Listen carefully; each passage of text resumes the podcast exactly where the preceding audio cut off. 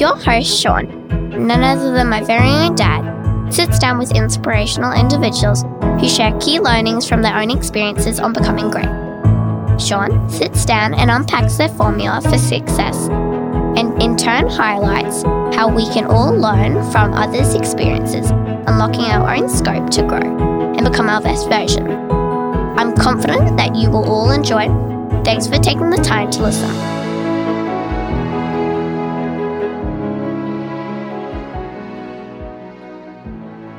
Hey guys, uh, just a quick uh, intro regarding this podcast with Brad. I think you really enjoy this uh, podcast, and I did. Uh, obviously, uh, coming off the back of his recent win uh, with the New Zealand Open was a good place to start. But really, where he sort of spends most of his time talking about is, I guess, the mental side of golf, and those things are transferable to life and he sort of has this, I guess, process of success and pretty simple processes, in fact. So I'm confident you guys will enjoy. There's some great takeaways. Cheers.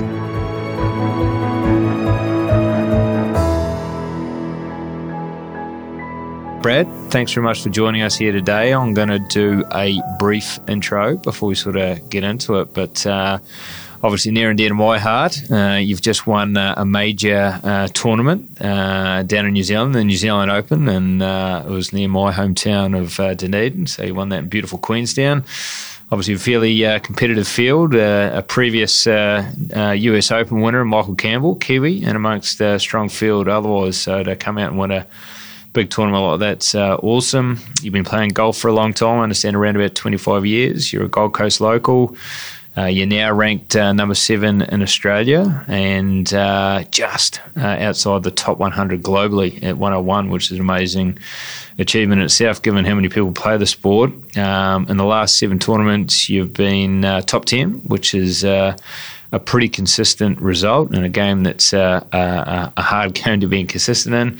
And I understand this last yeah. year you've uh, you're third in Queensland for PGA, uh, and you've also equalled the course record, and uh, yeah, third in the, the Queensland Open, and obviously as we touched on uh, just earlier, you won the uh, New Zealand Open for a second time, which first time I understand was 2011. So great result, great momentum. Um, but I guess I just sort of want to maybe go back to how you stumbled into the sport or how you come to pick up a, a, a, golf club in the first place. Can you sort of maybe cast your mind to way back then to how that all come about? Yeah, well, I was 13 at the time when I first started, and yeah, just, just, um, yeah, really just loved the opportunity to play, and uh, I, was, I was playing tennis before then, and um, golf was an, another opportunity to play another sport, and I uh, was pretty good at tennis as well, and um, but I just love the aspect of golf. Actually, I'm naturally left-handed, so I started playing golf left-handed, and then within a few few lessons, I converted to right-handed, which is uh, not an uncommon thing now in golf. There's a lot of left-handers that play right-handed in golf, and so that was that was my first intro, and then yeah, just just uh, got so fascinated with the game, just loved it from from the start, and always aspired to be a golf professional. And but I didn't think at 25 years later I'd be still playing it, to be honest.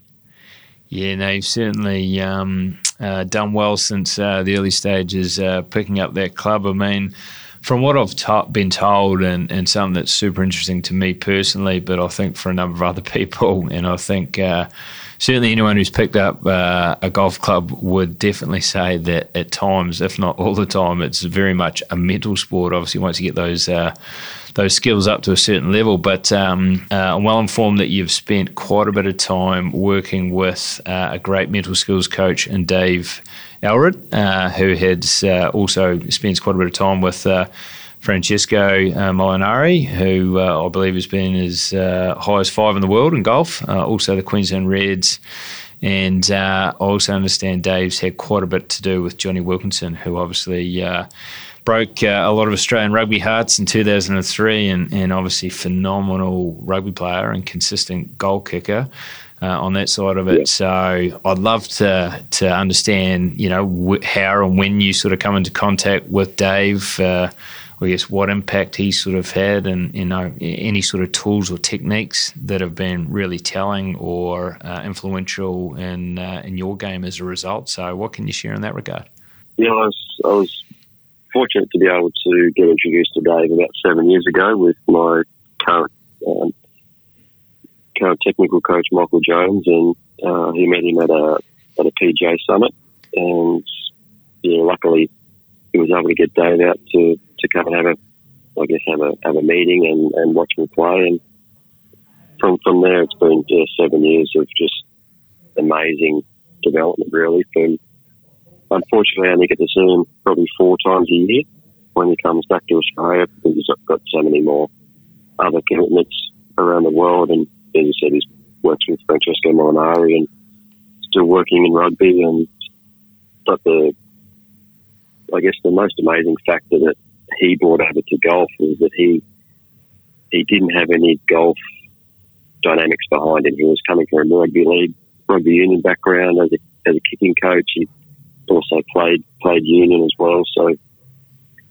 from a he was also coming from a player's point of view as well, which I really was able to to relate to. And before I met Dave, I thought I was practicing pretty well. I was being pretty diligent in, in how I practice and trying to get the best out of myself. And it wasn't until I met Dave that I realised it was wasn't even close. Um, the most important factor that I think Dave has, has taught me is to that every every shot that I practice has to count, and that just continues to build your ability to understand the emotions that you're dealing through and set set drills that continually test you. And he, he calls it the ugly zone. So where where whenever you're putting yourself in those uncomfortable positions, the the real nitty gritty parts of your game that you don't really feel comfortable with, once you're able to develop those into natural feelings, then your ability to build your confidence and hit hit certain shots that you weren't able to hit before is uh, just goes to another level, and that's been the biggest difference for me in terms of how I practice and what the practice actually gives me in terms of the tools going forward in terms of getting out to the golf course. Yeah, now that sounds uh, really, really interesting. And so much as uh, maybe I'm paraphrasing a little bit, but it, it, sounds like he's sort of creating this new habit within you that every shot counts, whether you're on the range or, or just a practice round. Uh, your intent when you address the ball was much like it would be in a tournament where it, you know, it, it may be the difference between winning and losing. Just getting in that mindset and, and maybe, you know, with that, some of those difficult or testing sort of moments or shots becoming uh, maybe more conditioned to that sort of maybe pressure or challenge or the the stakes are high, so to speak. Is, is that a fair sort of um, sort of summary of what uh, you've touched on, or is it or is it different to that? No, it, it's certainly on that that side of things. It, it's I guess for for me, the thing that I get the most out of my practice is being accountable, mm-hmm. and the drills that he gives me to work on are you, you just have to the intensity has to be there, the performance has to be there, which just allows you to understand and practice in that environment. So when you go out into the golf course, there's actually nothing different that you have to change. You just keep doing what you're doing because your your intensity on your practice is actually now matching your tournament play. And that was the biggest thing that I felt when I was growing up. I was always consistently getting good results and getting further and further through my career, but I never quite felt as though I was in full control of my game. I'd make a few mistakes here or just let a few emotional things happen. And he's just taken that completely away where I just know that by doing the work and doing the drills that he's given me, that's enough. And if I just keep working on that through the tournaments, that there's nothing else that I need to do to perform. And that's uh, yeah, the, the, biggest thing that I've drawn out of working with Dave now is that every everything has a reason, and so I feel like in a sense that my practice is actually a lot harder than the golf golf tournament. So when I come to the tournament, I'm a lot more focused on knowing that if I do what I what I'm capable of doing in the practice fairway, then this is going to be on and above what I'm going to experience on the golf course. And um, with that, do you tend not to get uh, as anxious or nervous? Or obviously, there's been different golfers, uh, like all sports, uh, whether you call it the yips or whatever, that when the pressure really comes on, they sort of seem to, you know, capitulate or, or not do the things that matter, even the most simple things, because of that pressure. But you've felt with some of these exercises over time, there has been that sort of fluctuation of nerves or anxiety. It's been sort of um, more normalised by the, the, the fact that you know, you you've sort of created that notion of accountability or um, making every shot count. You've just sort of conditioned yourself to whether it's in practice or you know on the, the final day of play, uh, it's all the same, so to speak.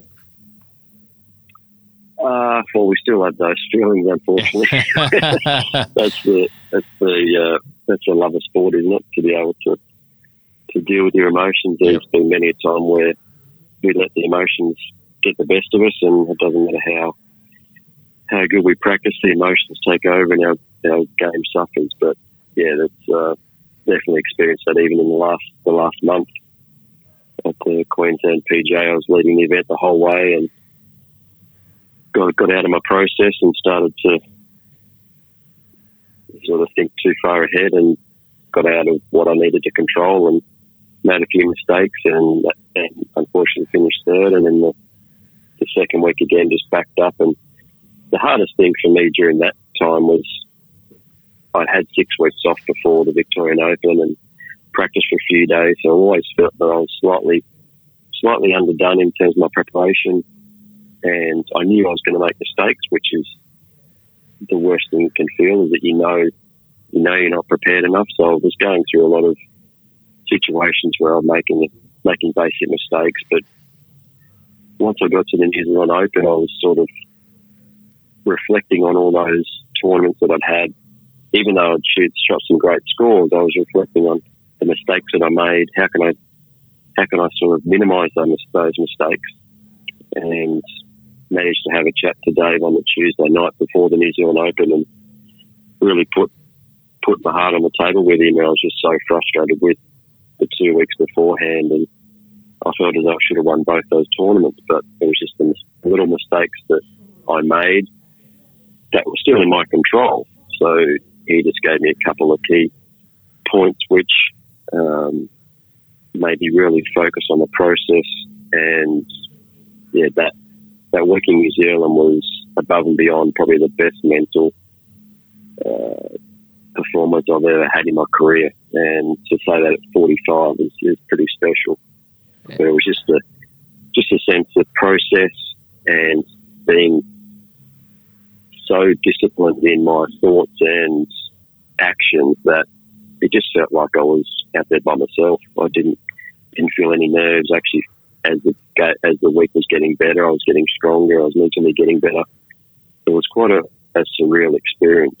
That whole process of feeling so distraught and agonisingly close to winning tournaments to then try and have to regain that confidence and regain that resilience to be able to flip it over on it and go through the other side of it. It's um, something that I'm going to definitely take through through the rest of my career of golf now, but also into life. Just how how the process and discipline can just create such resilience, and um, it's the process. Like the, the saying, it's the success is no success is never guaranteed, uh, but it's a process that you have to try and develop as good as you can to uh, to really see what's out there, see what's possible. Yeah, I love that. I mean, for the listeners that may not know, uh, obviously the two tournaments you're referring to preceding the, the victory in New Zealand, uh, you looked like you were about to win, but then you lost. You, you uh, obviously didn't uh, quite get the job done, but then obviously you had a bit of a reset by the sounds of it, and, and you talk of this process going maybe back to the process as opposed to, you know, getting focused on the outcome. Um, I mean, what, what, can you sort of simply explain? What, what is that process for the listeners uh, that that allowed you to be so in the zone and, and maybe much more in control of things in New Zealand versus what was happening before that? Well, it just purely came back to believing in my ability to hit the shots that were required and to hit those shots without any fear of consequence is, is the first part. And, and the second part was just the, the discipline that I had to give myself to allow myself to stay in the process and just continue to really work hard at being in control of what I could control. And one of the biggest things that I did, especially in the last two rounds at the New Zealand Open, was I didn't didn't look at the leaderboard at all, and because I knew that that if I allowed myself to look at the leaderboard, then I would actually react in an emotional response to the leaderboard, whether it was positive or negative, and then that would actually affect my my process of, of doing what I needed to do to, to play, I guess, effectively each shot as good as I could hit. So I didn't look at the leaderboard until I finished on Sunday, which is something that I've done in the past when I've won. And it's something that I just didn't allow that distraction to change what I needed to do. So that was where the real discipline part of it came in. I was turning my back to the leaderboards and really trying to, I guess, just do those little little things to. And when I was doing them, I was actually feeling more and more like I was in control because I was actually sticking to a plan. I wasn't being distracted in any way. Now, I love that uh, self awareness and obviously the, the discipline to, to figure out that that's obviously it's a thing that works well for you. Doesn't allow you to sort of get emotionally distracted, good or bad, um, which is great. But maybe just sort of fast forwarding to the moment when obviously it became clear that you had one. I mean, for uh, uh, almost anyone, I dare say, that listens to this podcast, uh, describe how, how, does it feel? Talk us about the emotions when you actually win a, a million dollar plus tournament. You actually get that check for those seven figures, which most people dream of, but it's obviously not one day's worth of work. Obviously, it, it's uh, 45 years in getting there, no doubt. But, you know, ha, ha, ha, talk us through the emotions of winning in excess of a million dollars in a single tournament. Uh, yeah, it was. it's a, it's a, I guess because I was going through so many emotions the two previous weeks, it was probably a yeah, I sort of tried to put a. I've been asked that a few times, but I think it's it was more pride than anything. Mm. To be honest, the fact that I was able to come out of effectively probably the the Queensland PGA was probably the one one of the lowest points I've felt mentally in my career. Uh, I didn't even want to play the week after the Queensland Open, but my wife told me just to get up there, do it again, and got through the PGA, had another good performance. But I think it was just more the, the pride and the self satisfaction of I was able to go through those the absolute lows of the emotion to the absolute high, and yeah, just to be able to to have that winning feeling again was it was, it was, it was a satisfaction more than anything. Uh, absolutely, uh, get that. Uh, and I guess you know, just sort of building uh, on that just a, a little bit. Um, obviously, you talk about tournaments before, and, and no doubt, uh, like us all, uh, golf's sometimes a good metaphor for life. But you know, can you talk to us about that that that, that voice of doubt? Does, does it still enter the mind? How do you keep that voice quiet? How do you sort of deal with that? Because I, I dare say, on the course, walking between shots, there's a lot of time to to think and, and hear your own voice. Um, can you sort of share any insights in terms of dealing with that that voice of doubt? Yeah, doubt doubt's hard, and it also comes from fear too. Yep. I think fear fear has played a massive part in, and it, even though it's an emotion, it's actually quite a quite a strong emotion, and it affects affects you in a lot of ways. It just just stops you from doing what you what you're capable of, and I think just getting back to purely being focused on what I could control, that was that was a big thing. And I knew I was playing well. I knew if I if I was able to eliminate the mistakes I was making previous weeks, which that's all golf is, and that's why we have that's why amateurs have handicaps because you your handicap is that's how many mistakes you're allowed to make per day. And so for me, just trying to understand those mistakes and just believe that I was getting better. I was understanding myself better.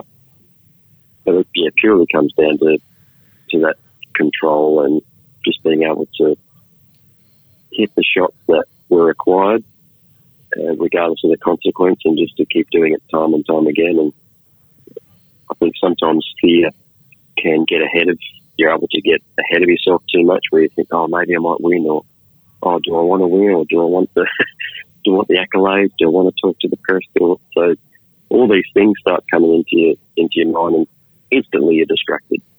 And then the ability to get back from that distraction is is a is a real art in itself to be able to get back on track and get back into the process again. So I was less distracted during the week. I knew what I had to do, and I'd had success there before at those particular golf courses.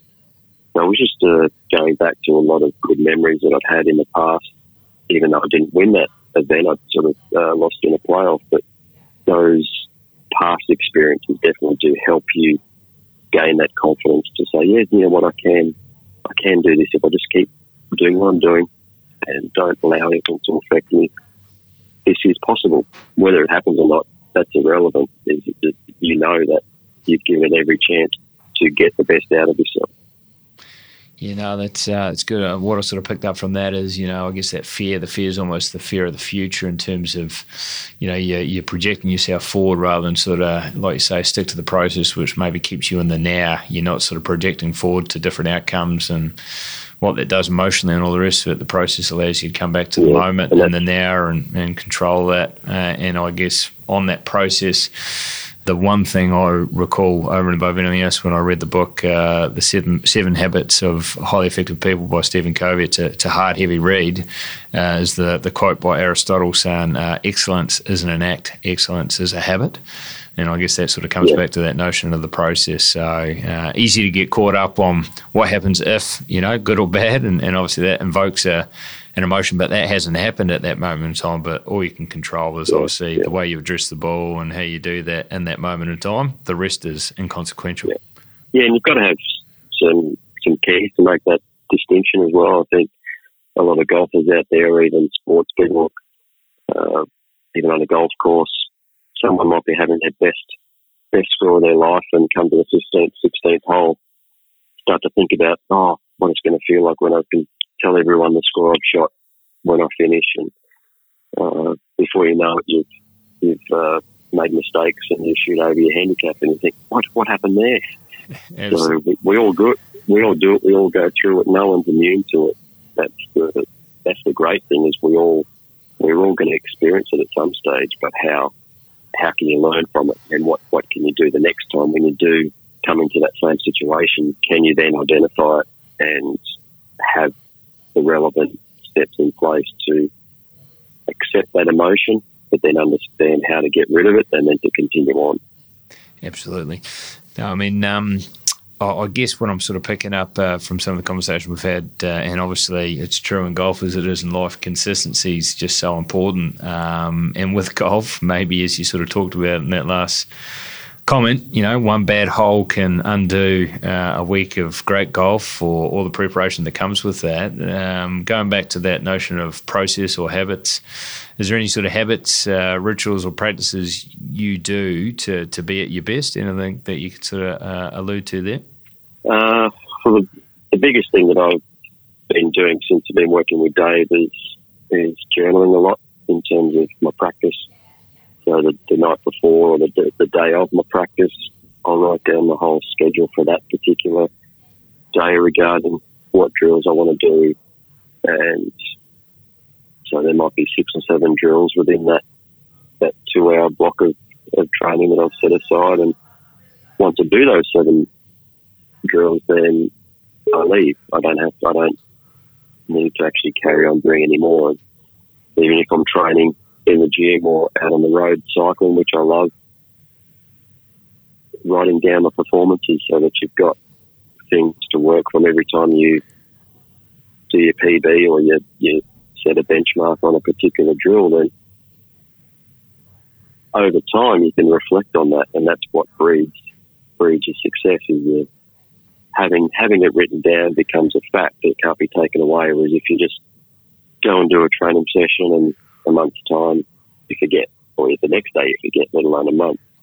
So really journaling all your all your performances, all your practice is, is a massive way to just build up that self resilience and self confidence to go, wow, I've actually done all this work and I can show it because I've written it down. And also over the last probably 12 months, I've started doing a, a few other things through meditation and, and reading. There's a, I'm not sure if you've heard of a guy called Hal Elrod, who an American guy who had some tragic things happen to him experience wise, and he's created this thing called Savers, which is um, seven steps to success, and he, he does it every day, five minutes a day for each one, and talks about meditation, uh, reinforcing um, great work ethic, uh, exercise, reading, uh, all those different things. So I've started doing that, which just puts you in the right space every day to go about your day. And yeah, just, just little things like that are starting to creep in with finding that myself, I'm actually getting better as a golfer, doing more mental work than I am actually building a, a, a real base on the golf course. Know, 45, my, my game's not going to change, but how can I continually get better? And that now is, is definitely in the mental space. Yeah, no, I love uh, I love what you allude to there, and obviously some patterns there with some of the other sort of guests we've had on the the show, um, and some of those recurring themes around journaling, meditation, and I guess the the seven steps is you know to success. You could argue that's just the process, and obviously you're working out the what works for you. And, and, and, I guess back to the journaling, it just sort of creates that level of consciousness. And once you're documenting that, you're, you're, certainly conscious of what you're doing and what you are seeking to do.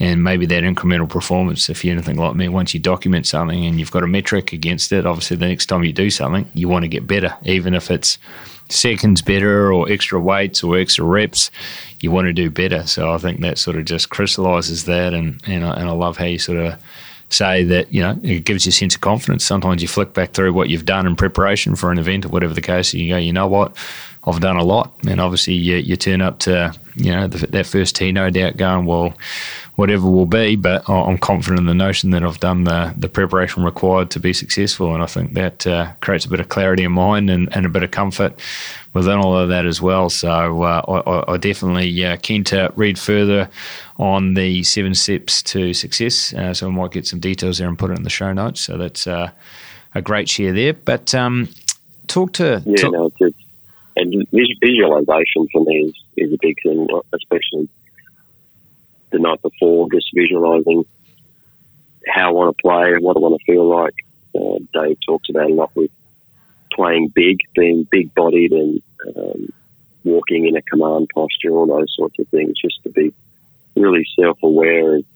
If your shoulders are dropping, that that's going to be a negative impact, so that's not going to make you focus enough on your game. So sort of be bold, be big, and, and create that real, I guess, in a sense, not so much an aura, but just a, a positive identity as you're going through it.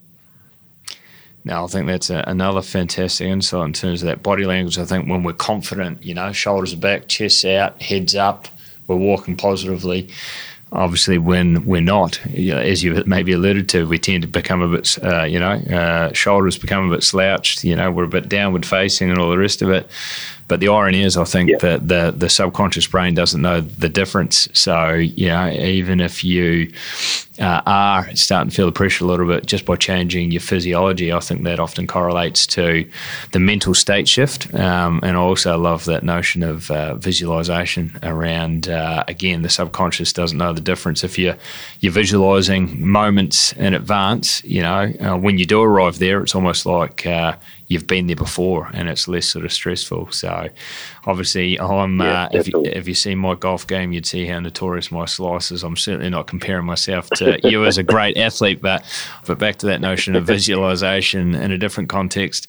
Uh, I did the Mooloolaba Triathlon on Sunday, and somehow, some way, I managed to lose two of my Crampes uh, gels So just before I went into the swim, knowing that it was possible I might cramp up, and more than likely in the run, I just sort of thought I'd fast forward to the run. Or I visualised uh, the cramp coming on and how I would deal with it. Uh, my my goal, my yep. visualisation was it'll come on, don't panic, run through it, and it will be okay. Yep. And ironically enough, about uh, two k's into it, boom, um, in the hemi, the the cramp started to come on and normally, I think I would have panicked, but uh, I just it was almost like I'd been there. I'd prepared for it, and uh, I just I just went back to my stride and run through it, and slowly but surely, it eased up to the point where you know it wasn't debilitating. So I think um, yeah, no, that, that, visualization is awesome, eh? Yeah, it's so powerful once you once you try it and it and it works.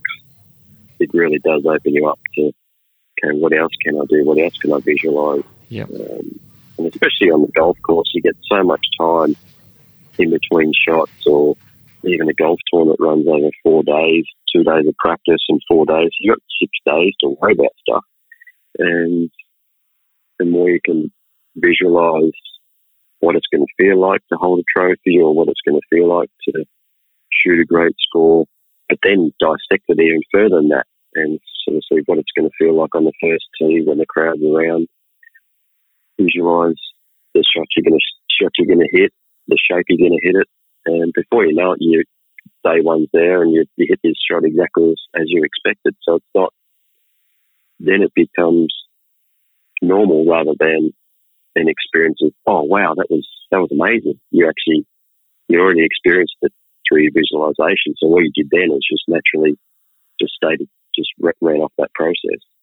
That is, um, yeah, something that I wish I had have got into a lot earlier in my career is in terms of how big an effect our intensity and our mental preparation has on, on golf and I think that's that's an art in itself and that, that can often be the difference between really performing at a high level and just not quite getting to experience how good you can be. Yeah, I couldn't agree more. I mean, I, I uh, uh, similar age, just turned forty. Um, I, I, just think uh, I don't I don't regret the past at all. I think it's sort of shaped who we are today. But I, I think often think, geez, wow, imagine if we had exposure to some of these tools, techniques, and brain hacks when we were younger. I mean, wow, what would be possible? So I'm just so excited now. It's becoming more prolific and common that people are starting to employ mental skills uh, education, uh, whether it's in the school environment or with athletes or in, in, in professional context because you know using yeah, um, visualization yeah. as an example you know I use visualization if I've got a, a big meeting or, or a big presentation you know I'll, I'll, visualize it going well. I'll visualize how I want it to, to go to flow um, you know how I feel at the end of it all. Uh, I mean a lot of these things uh, are true in golf as they are in life. So I think that's the the beauty of it all. And, and I guess just picking up or going beyond that a touch and, and maybe a slightly more philosophical or deeper question around mastery. I mean, what, what's your what's your view on? Do you ever nail mastery? You know, and, and when I say mastery, when it comes to golf, or I guess it's that that beautiful intersection um, between skill and mindset. I mean, uh, maybe it's it's a constant striving for or, or destination. What, what's your your take on that? Oh, I think golf is probably there's just so many so many factors, so many dimensions that no one's going to ever master golf. I guess mastering mastering an art is in this in golf. I guess is winning a tournament, having being able to beat everyone in that field that particular week. In a sense, you've mastered you've mastered the best out of yourself, and you've beat everybody at that particular time. But then the next week it could be totally different. So I think we never we, we might have little glimpses of it, but in terms of golf, it's it's just changes all the all the time. It, one minute you think you've got it under control, and the next minute you you feel like you uh, you can't hit a ball properly. So yeah, it, it is a such a hard game, which I think why why so many people love it because it just gives you all those emotions that that you're going to experience. You, some days you just feel like you got on a string, and then the next day you don't know where it's going. And, um, yeah, that's that's the fun of it, I think. Yeah, and I think uh, human beings like a challenge. Um, so I think it's uh, it's obviously a constant challenge, uh, an opportunity to get better, but you never arrive fully at that destination. And again, I think that's that's true of anything, right? Just about you know, it's not like you put in all this hard work for a period of time and then click, it all comes together and you've nailed it. And every time you replicate that activity, you know, you're 10 out of 10. I mean, that's just not life, is it? You know, I don't think you can ever take anything for granted or rest on your laurels. Like you say, I guess all you can do is go back to a bit of a process and, and keep focusing on that constant uh, incremental improvement. Um, and I think that sort of keeps us all sort of springing out of bed. Some days it's a little bit frustrating when it doesn't all come together, but I think that sort of keeps us motivated and that challenge to, to, to try and get to that utopian state. I think that's what drives a lot of people. Yeah, definitely.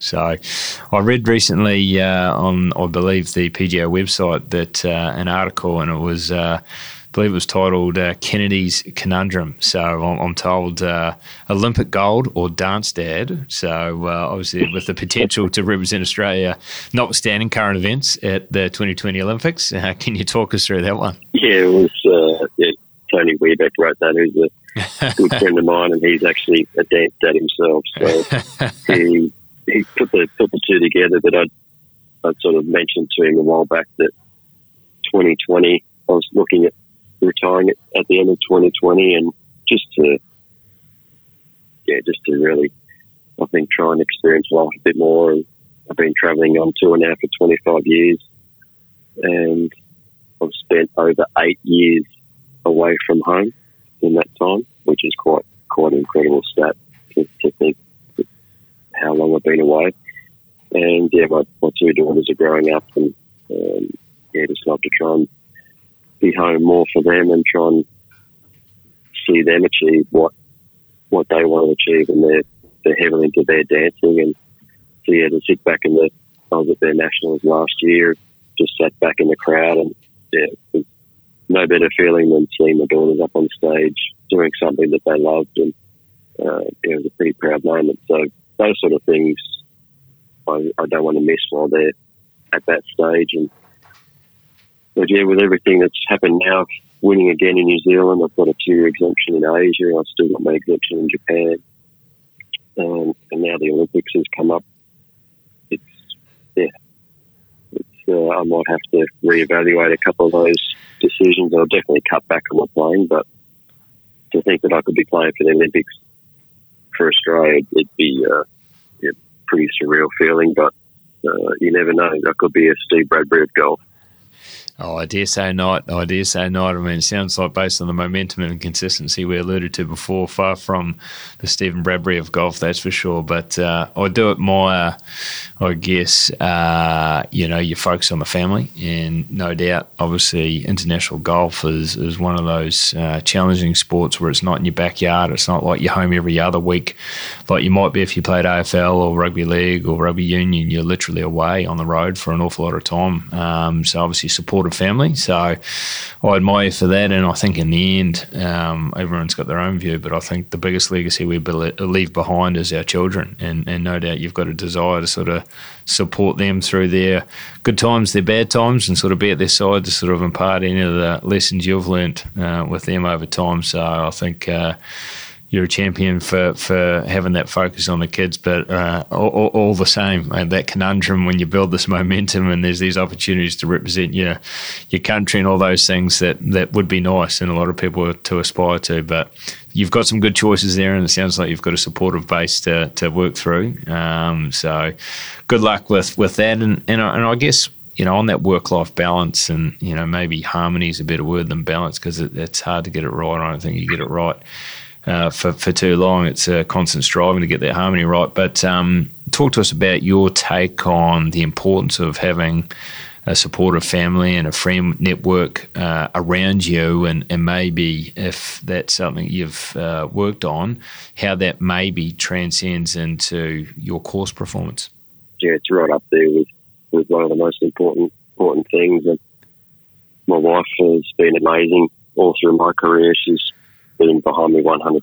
And she allows me to to go and do what I want to do, which is something that that is pretty uh, pretty unbelievable. I can go away for sort of three or four weeks at a time, and she allows me to go away and try and achieve my dreams, and that uh, to have that behind me and the support, and also the support of friends and coaches and performance coaches, just just people that that you trust and you can talk to when things aren't quite going well. They and I think the the biggest thing for me was not built on a performance either. For for me, winning or losing, the people around me they don't change, and that's you know, definitely definitely celebrate the success, but they don't treat me any differently uh, either way. And I think that's um, a key to having great support around you. Is they don't.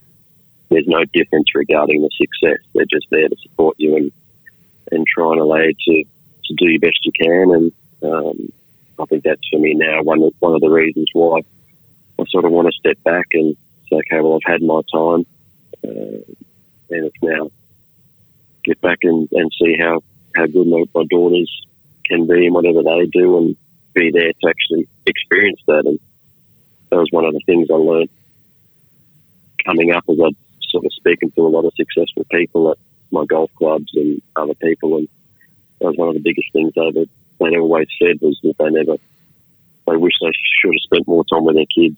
And um, yeah, they can never get that back. So that was one of their biggest regrets. So I've always made it a conscious effort in myself to make sure I'm not one of those people. and um, yeah, I've had my time. So now trying to also develop other ways to to stay involved in the game, but also to yeah, see the see them be there for my kids. No, I think uh, you're a good man for having that view and being selfless in that regard. And I think the cliche is true. I think when you get to the the end of life, you, you, you never hear of people sort of saying, "I wish I spent less times with friends and family." You know, it's always the other, isn't it? You know, so yeah. they're obviously quite self aware in terms of the importance and the upside of doing that. So, and it sounds like you've got a great network behind you through the good and the bad, which is also good to enjoy the celebrations, but probably more importantly, when things aren't going so well, you've got some good real people around you that you can sort of confide in or talk to to sort of work through all that. So I think that's uh, that's awesome. Uh, from what I'm told as as well, I also understand you're pretty passionate about giving back to golf, and uh, you do that through um, Project One uh, putt product uh, and junior coaching. And I guess you're uh, you know obviously uh, very supportive and active in those areas. I think the the day after or, or two days after winning the uh, the tournament, you were maybe partaking in some of this stuff up in Auckland. But uh, can you sort of share a little bit more about what's entailed in, in both of those sorts of things? Uh, yeah, Project One Putt's uh, my own company that I've developed, and it's a, it's a self training putting aid. And yeah, it came about a couple of years ago when I told a friend of mine that I was about to retire. He said, "Well." You're one of the best putters in the world. You need to sort of tell people how to what they can do, what what do you do, and try and help people with their putting. And I sort of thought about it and came up with a couple of prototypes. And two years later, came up with a with a system and a, and a product that I'm now selling selling online. And um, it's all about understanding the the idea about entry point and all the all the little, uh, I guess, intricacies about putting. And putting is just such an art in itself, and just for people to actually help them understand how to read greens and how to evaluate speed control and entry point and making the hole as big as it can be and those sort of things. So I came up with a with a product called Project One Putt, and it's just helps people understand the art of putting and the, how important putting is to to your game. It's forty percent of your game, yet it's probably the least amount uh, worked on. Everyone loves getting out to the driving range and hitting drivers, but relatively speaking, if you want to improve your score, then it starts from the putting green and works backwards. So that's something that I developed and it's actually started to get my passion back for the game again because now I'm actually showing people a product that I've created, which I'm passionate about, and it's actually giving me that, I guess, a new new appreciation for the game, and um, at the same time, over the last 20 years, I've been very selfish and very direct in my own performance and achievement, whereas now I'm actually out there sharing my knowledge and experience with with other people, and yeah, that's uh, quite an empowering feeling. To be honest, it's uh, definitely getting a lot of satisfaction out of people watching people no, doing it and achieving better results. And yeah, got an email the other day. A guy dropped six shots on his handicap, but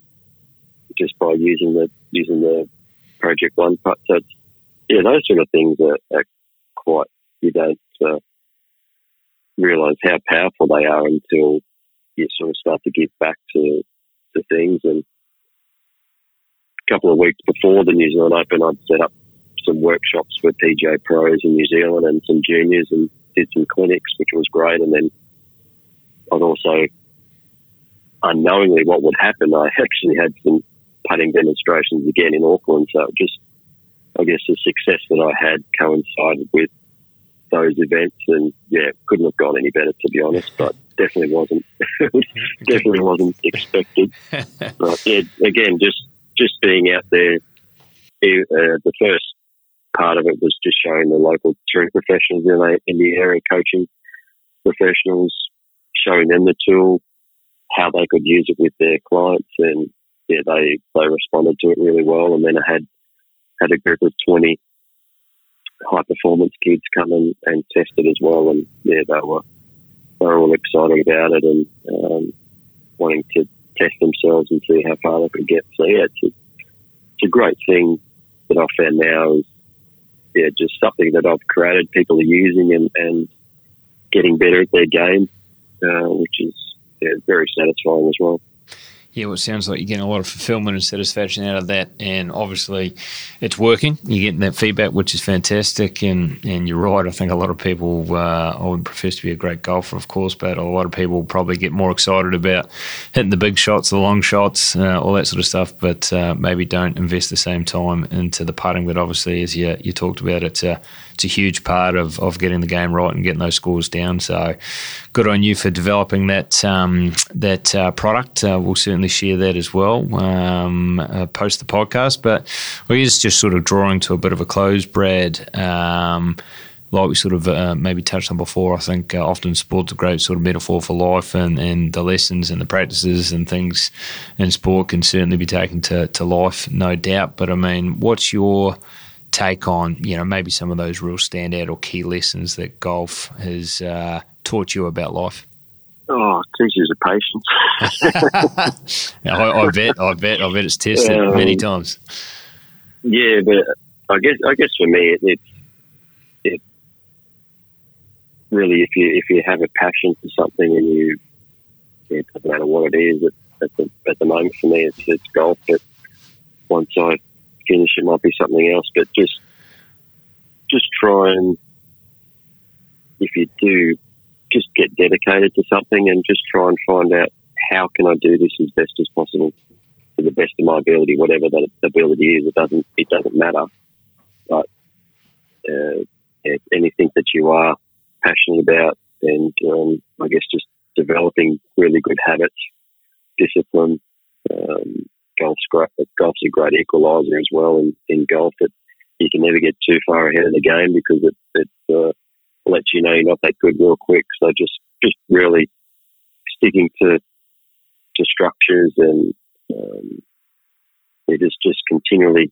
not don't stop learning in anything. I'm still I'm still learning now at 45. So um, yeah, just continue to learn and, and continue to to really push the limits and see how good you good you can be. And even my, my daughter the other day, she was stressed about a math test and you know, coming straight out of out of lunch, I just said, "I'll just sit there just before you go to the test and just have a just quietly breathe for thirty seconds, and when you're ready, start the test." And she came back and said, "Oh, Dad, I did a great math test." So that even just those little things are, are uh, pretty special. So.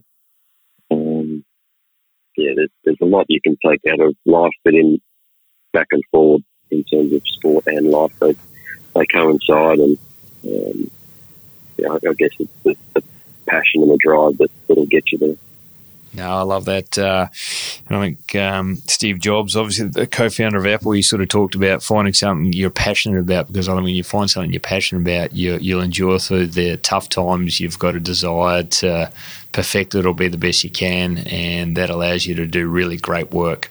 Uh, so I, I, think that's uh, that's obviously true in what you've uh, done thus far, and, and, a few different applications, and also a lot that um, that focus on on that, I guess that drive to become the best version of yourself, whatever that looks like, and whatever application that might be, and and with that, you know, figuring out those habits or processes uh, but also becoming that life learner. You never quite arrive at that destination. You're constantly sort of finding you've got your brain tuned to the different things you can sort of pick up incrementally along the way, and, and maybe most powerfully.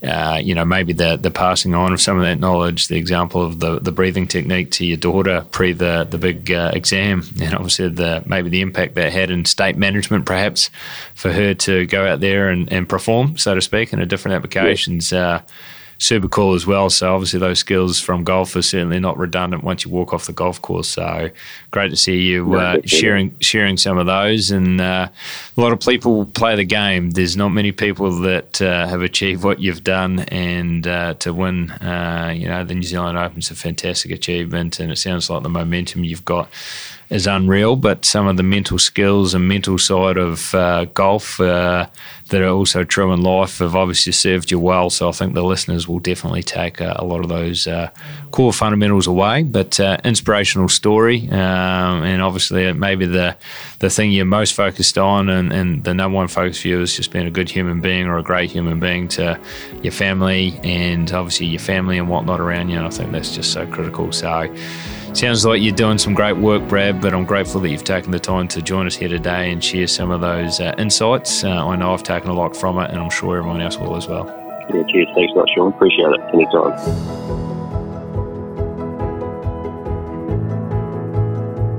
I think the beauty of uh, that podcast was the simplicity, uh, and I really don't think you need to be a golf fan to to take some of those key learnings and some of the principles that he utilises to enjoy success and in his chosen art, which is golf. But I think very much uh, applicable to all aspects of life. So, hope you guys enjoyed. Uh, I hope there's one or two takeaways. And if you did, uh, again, feel free to share to anyone else that might have uh, an interest or take some value also. Cheers, guys.